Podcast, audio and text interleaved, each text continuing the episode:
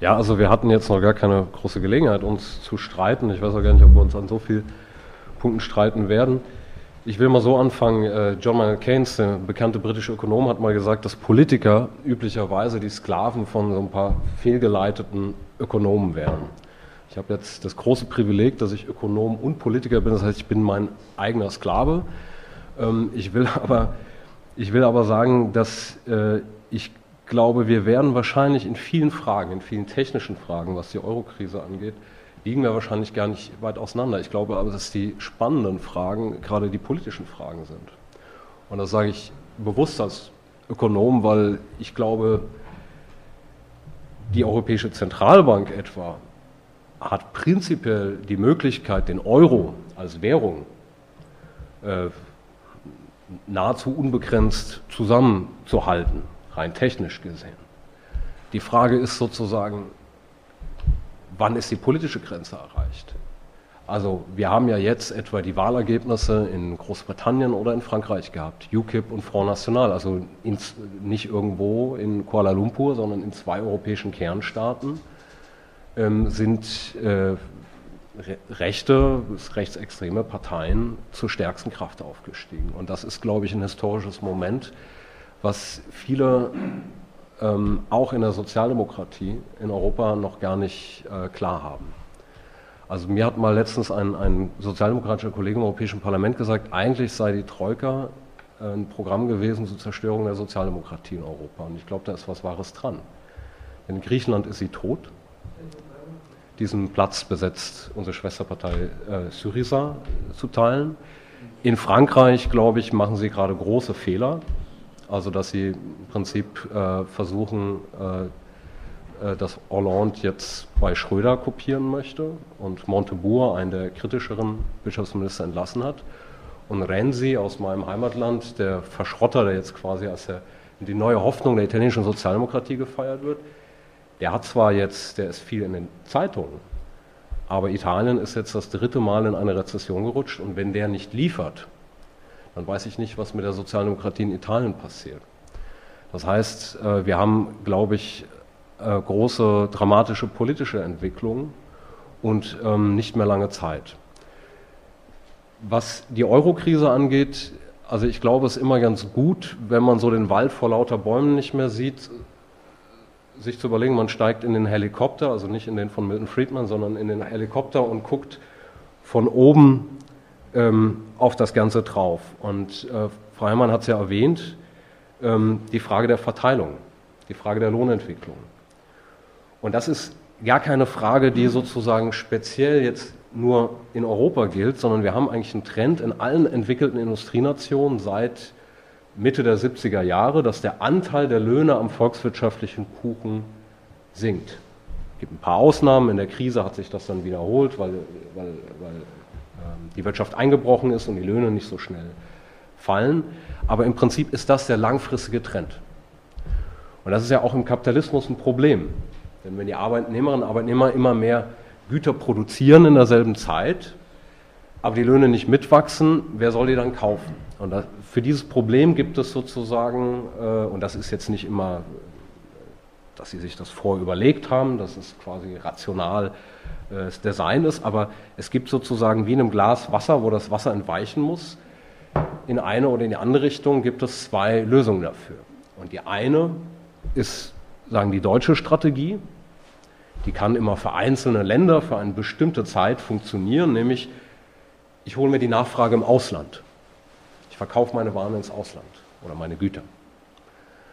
Und die andere Strategie und die wurde eben in südeuropäischen, aber auch in angelsächsischen Ländern gewählt, ist, ich kompensiere diese fehlende Nachfrage über Kredit. Und Kredit ist erstmal nichts Falsches.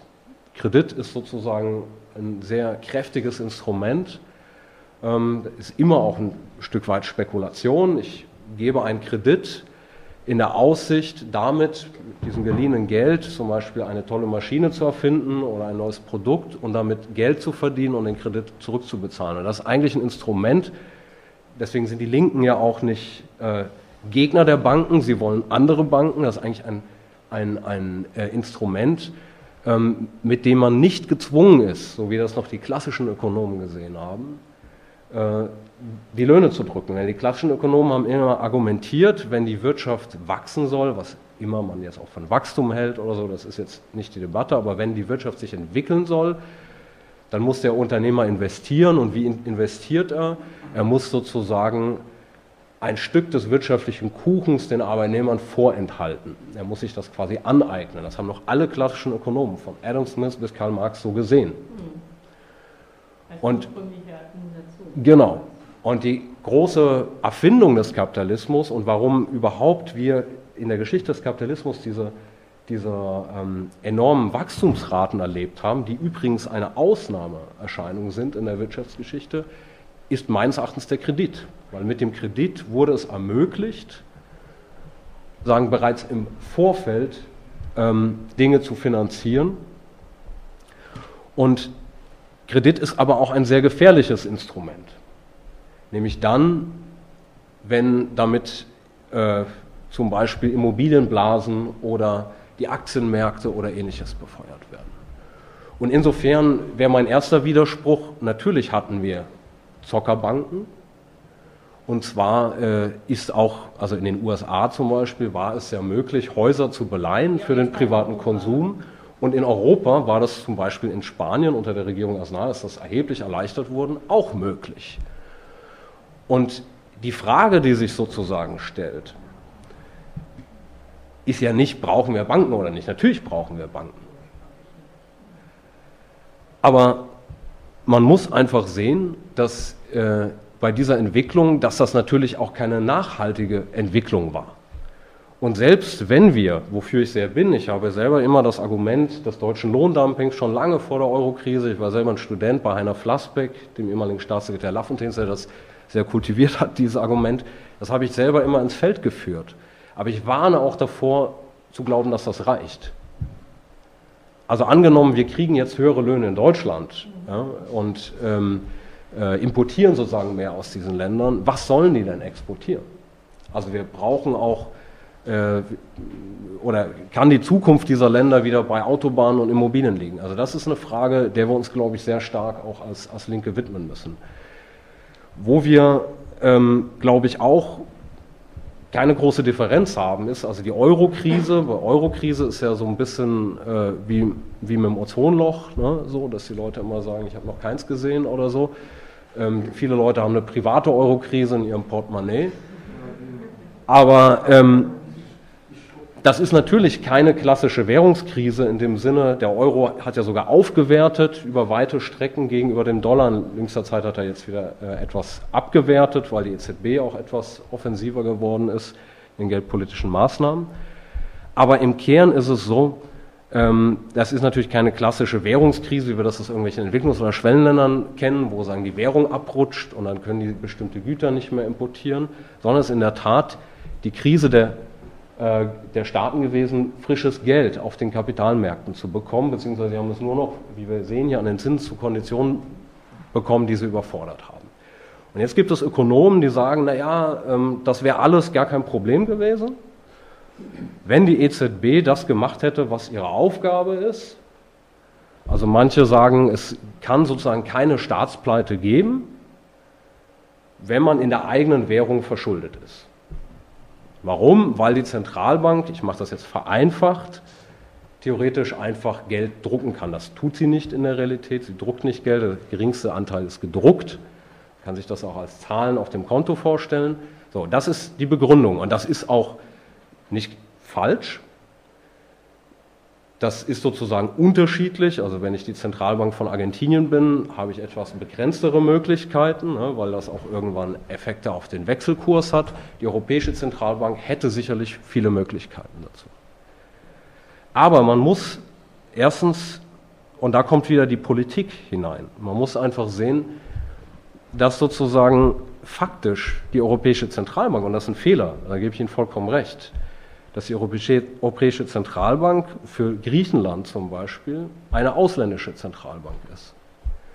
Weil wir eben durch die europäischen Verträge etwa, wo es der Europäischen Zentralbank untersagt ist, Griechenland zu refinanzieren. Es gibt Schlupflöcher, aber der, der Gedanke, der Spirit dieser Verträge ist, ihr dürft sozusagen nicht äh, ähm, Staatsfinanzierung machen über die Zentralbank. Dadurch ähm, ist natürlich diese Krise auch weiter eskaliert. Jetzt ist es aber so, dass man dann faktisch natürlich, wenn das so ist, vor der ganz konkreten Frage stellt, was tut man? Und Schuldenschnitt zum Beispiel ist ein sehr ähm, kompliziertes Instrument. Aber äh, Griechenland ist schlichtweg vor der Situation, dass sie mit dieser Zentralbank konfrontiert sind. Und jetzt kann man natürlich sagen, okay, die Zentralbank, die EZB hat die Finanzmärkte beruhigt mit dieser Ankündigung, whatever it takes. Notfalls unbegrenzt den Banken und Investoren diese Staatsanleihen abzukaufen. Also Staatsanleihen sind quasi Papiere. Wenn ich Griechenland bin, verkaufe ich euch, verkaufe ich Ihnen äh, ein Papier und kriege dafür Geld von dem Investor und verspreche das über eine bestimmte Laufzeit, also hier über zehn Jahre, zurückzuzahlen mit Zins. Und natürlich hat das sagen, diesen Anstieg der Zinsen gebremst. Aber ein Problem kann auch die EZB nicht lösen. Das ist das, was äh, Keynes mal genannt hat, man kann an einem Faden ziehen, aber man kann ihn nicht stoßen. Die Europäische Zentralbank kann die Zinsen senken bis auf Null. Sie kann sogar Strafzinsen für Banken verlangen, die ihr überschüssiges Geld bei ihr parken, anstatt es an Unternehmen zu vergeben als Kredit. Aber Unternehmen werden natürlich nie und nimmer investieren, wenn die Löhne fallen, wenn die Renten fallen und es sozusagen keine Nachfrage gibt, egal wie niedrig die Zinsen sind.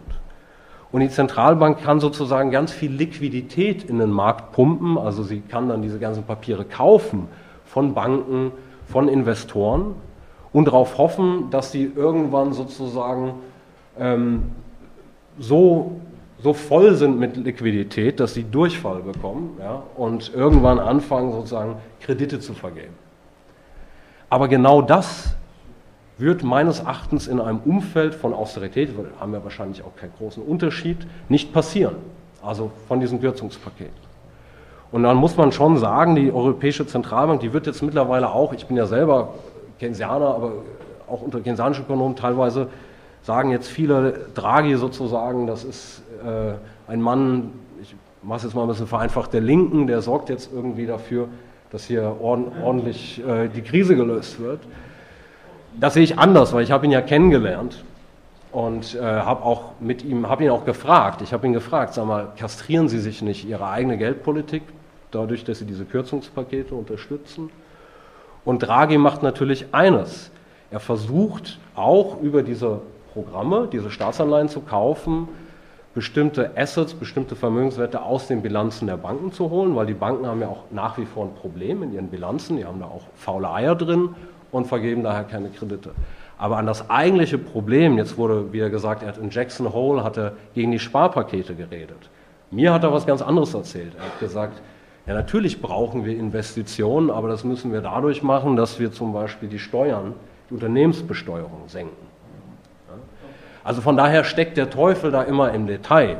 Oder Juncker verspricht jetzt der Kommissionspräsident ein Investitionsprogramm, aber was stellen Sie sich darunter vor? Sie stellen sich darunter vor, dass man wieder diese Kreditverbriefung zum Beispiel aufkauft, um mit auch die, der Gedanke, der dahinter steht, ist, wir holen das aus den Bilanzen der Banken raus und dann haben die mehr Spielraum, um sozusagen Kredite zu vergeben. Und ich glaube, genau das wird nicht funktionieren, weil die entscheidende Frage für den Kredit ist immer die Nachfrage, die Nachfrage der Unternehmen nach Kredit.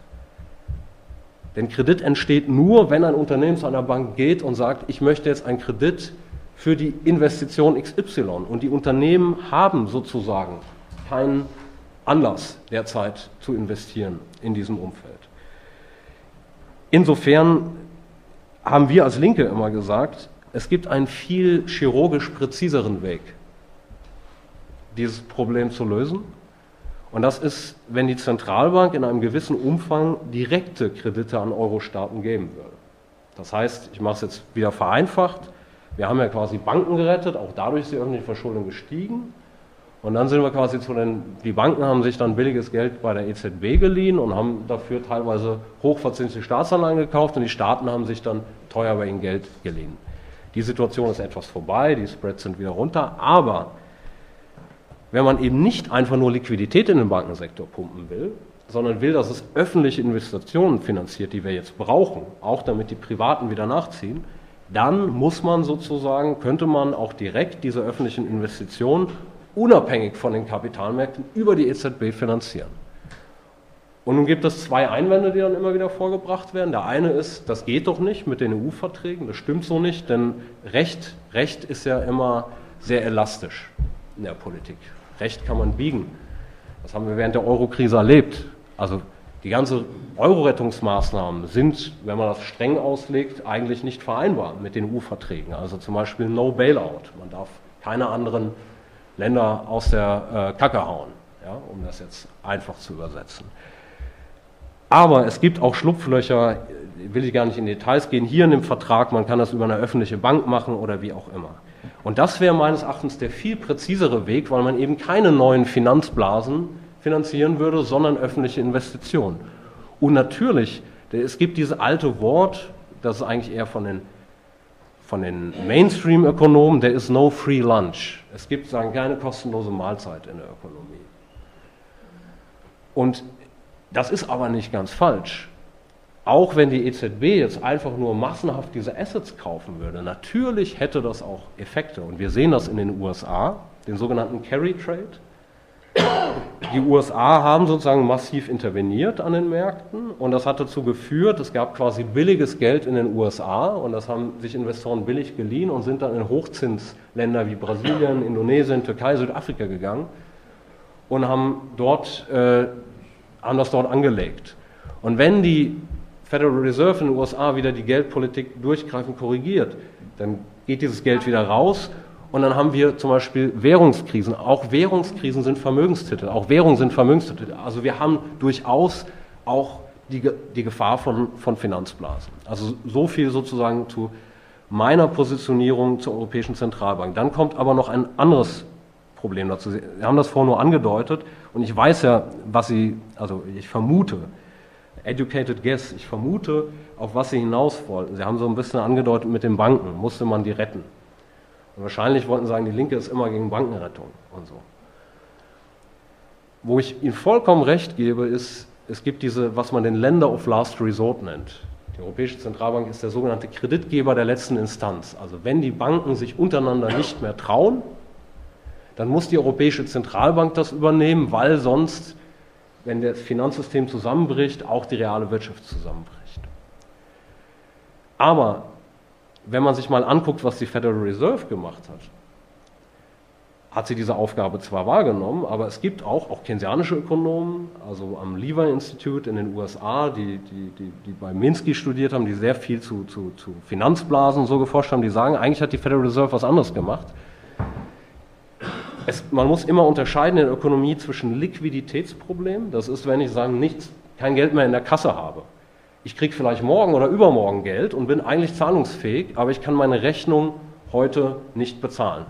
Und in den USA gibt es ein Sprichwort, das heißt Liquidity kills you quick. Also man kann, wenn man ein gesundes Unternehmen ist oder auch eine gesunde Bank, nur dadurch, dass andere einem misstrauen, weil sie Angst haben, weil sie alle Angst haben, einem kann man quasi eine Rechnung heute nicht bezahlen und dadurch äh, kommt der nächste wieder in Schwierigkeiten und dann hat man ein Riesenproblem. Und diese Probleme muss die Zentralbank tatsächlich lösen. Und zu unterscheiden sind dann echte Solvenzprobleme. Das heißt, da hat eine Bank quasi nur noch Schrott in der Bilanz. Und wir hatten ja in der Wirtschaftskrise das bekannte Problem des Too Big to Fail. Also dass Banken im Prinzip so groß sind, und so vernetzt sind, dass wenn man sie pleite gehen lässt, sie das ganze Finanzsystem mit in den Abgrund ziehen. Und deswegen gab's, hatte, die hatten immer sowas wie eine Garantie des Steuerzahlers, eine kostenlose Versicherung, konnten sich deswegen auch sehr günstig refinanzieren. Und die musste man quasi retten, weil sie zu groß sind. Dieses Problem ist übrigens überhaupt nicht gelöst. Im Gegenteil, der Bankensektor ist noch konzentrierter geworden in der Krise und auch mit Bankenunion und wie man sich darüber streitet, das ist das Kernproblem, das ist noch überhaupt nicht gelöst, im Gegenteil. Ist vielleicht sogar schlimmer geworden. Ich habe überhaupt keinen Unterschied, also ich habe, es gibt, der Unterschied ist sozusagen nicht, dass, ähm, dass es sinnvolle Funktionen gibt im Finanzsektor, die, die auch ähm, abgesichert werden müssen, die Kreditvergabe.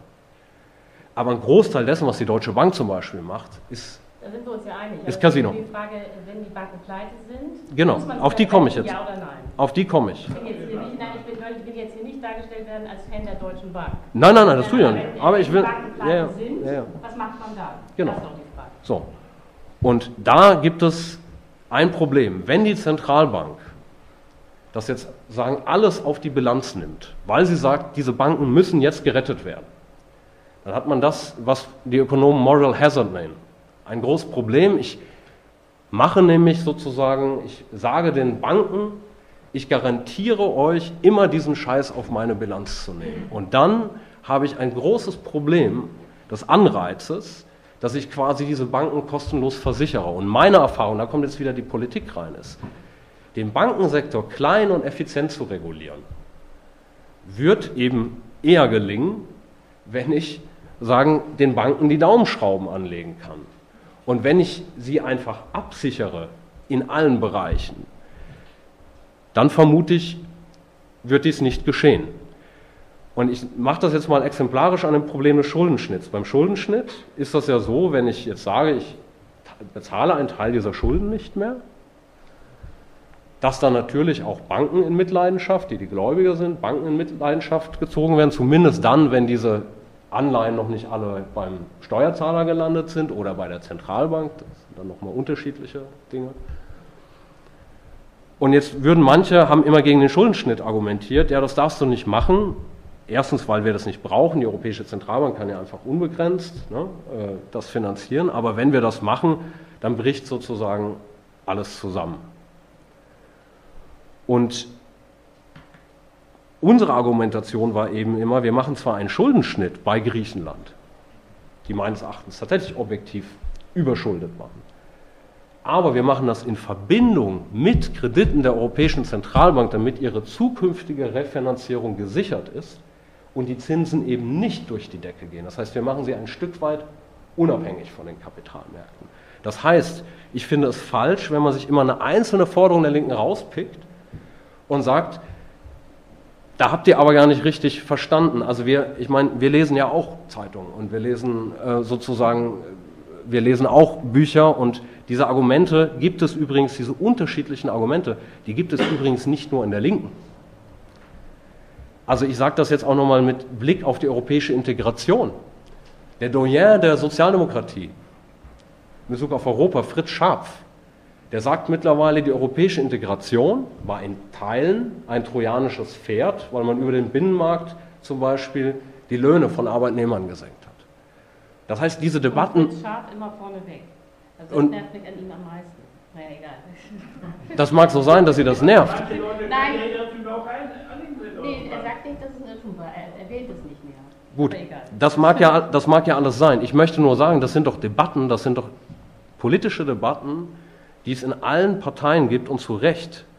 Und die eigentliche Frage, vor der wir stehen, und damit will ich das dann ähm, abschließen vorerst, die eigentliche Frage, vor der wir stehen, ist doch, wir können uns das jetzt einfach machen. Ich kann mir sofort, ich kann als Ökonom so ein, so ein theoretisches Papier schreiben, wie ich jetzt die Eurokrise am liebsten löse.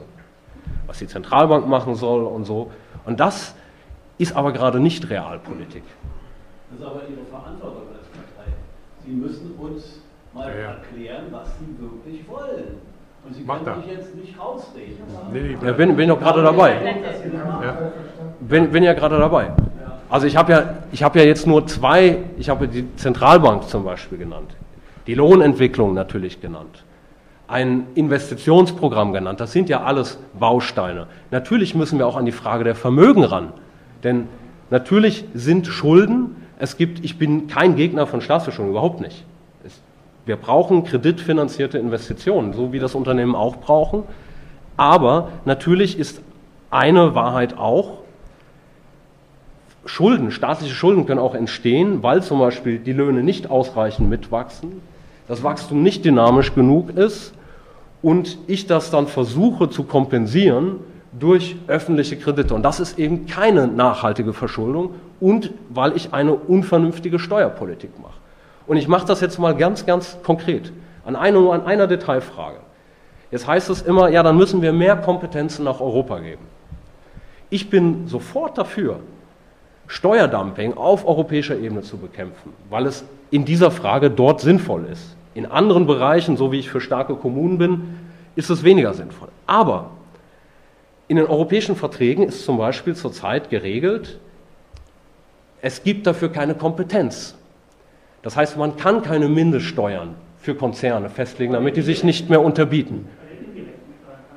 Bei den Mehrwertsteuern, bei den Steuern der kleinen Leute kann man das sozusagen. So, und jetzt sagen manche, auch Kollegen von mir, von, von, von SPD oder Grünen, die sagen dann, ja, dann schaffen wir, machen wir eine gemeinsame, sogenannte, jetzt kommt ein Fremdwort, Steuerbemessungsgrundlage. Das heißt, die, äh, dass die Unternehmen ungefähr auf dieselben Wirtschaftsaktivitäten Steuern zahlen.